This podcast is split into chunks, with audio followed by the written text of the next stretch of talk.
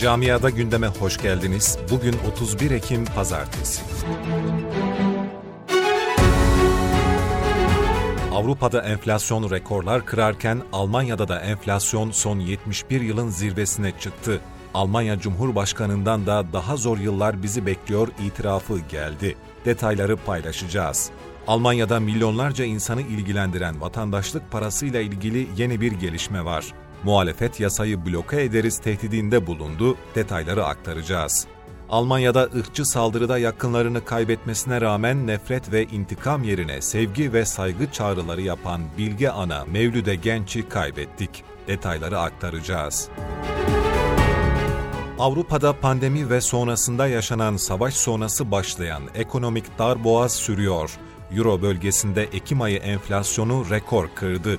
Eurostat Ekim ayı enflasyon verilerine göre Euro bölgesinde enflasyon %10,7'ye yükselerek son 25 yıldan beri ölçülen en yüksek seviyeye ulaştı. Euro bölgesinin en güçlü ekonomisi Almanya'daki enflasyonsa %10,4'e yükselerek 1951'den bu yana görülen en yüksek seviyeye ulaştı. Almanya'da enflasyon rakamları rekor kırarken Cumhurbaşkanı Steinmeier'dan da önemli bir itiraf geldi. Almanya Cumhurbaşkanı Rusya-Ukrayna savaşından dolayı ülkesini zor yılların beklediği uyarısında bulundu. Steinmeier, daha zor yıllar bizi bekliyor, Almanya için rüzgara karşı bir dönem başlıyor ifadelerini kullandı. Zolingen'de ırkçılar tarafından kundaklanan evlerinde çıkan yangında iki kızı, iki torunu ve bir yeğenini kaybeden ve olaydan sonra nefret ve intikam yerine sevgi ve saygı çağrıları yapan Mevlüde Genç hayatını kaybetti. Mevlüde Genç'in vefatı sonrası Almanya Cumhurbaşkanı ve Başbakanı da başsağlığı mesajı yayınladı. Almanya'da milyonlarca insanı ilgilendiren vatandaşlık parasıyla ilgili son dönemece girildi.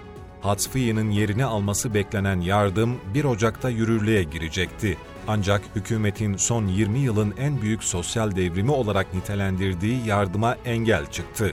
Ana muhalefet partisi CDU vatandaş parası yasa tasarısını bloke etmekle tehdit etti. Belçika'da gerçekleştirilen bir anket çalışması halkın çoğunluğunun göçü Belçika toplumu için olumsuz, yabancıların çalışmak için ülkeye gelmesini ise olumlu bulduğunu ortaya koydu.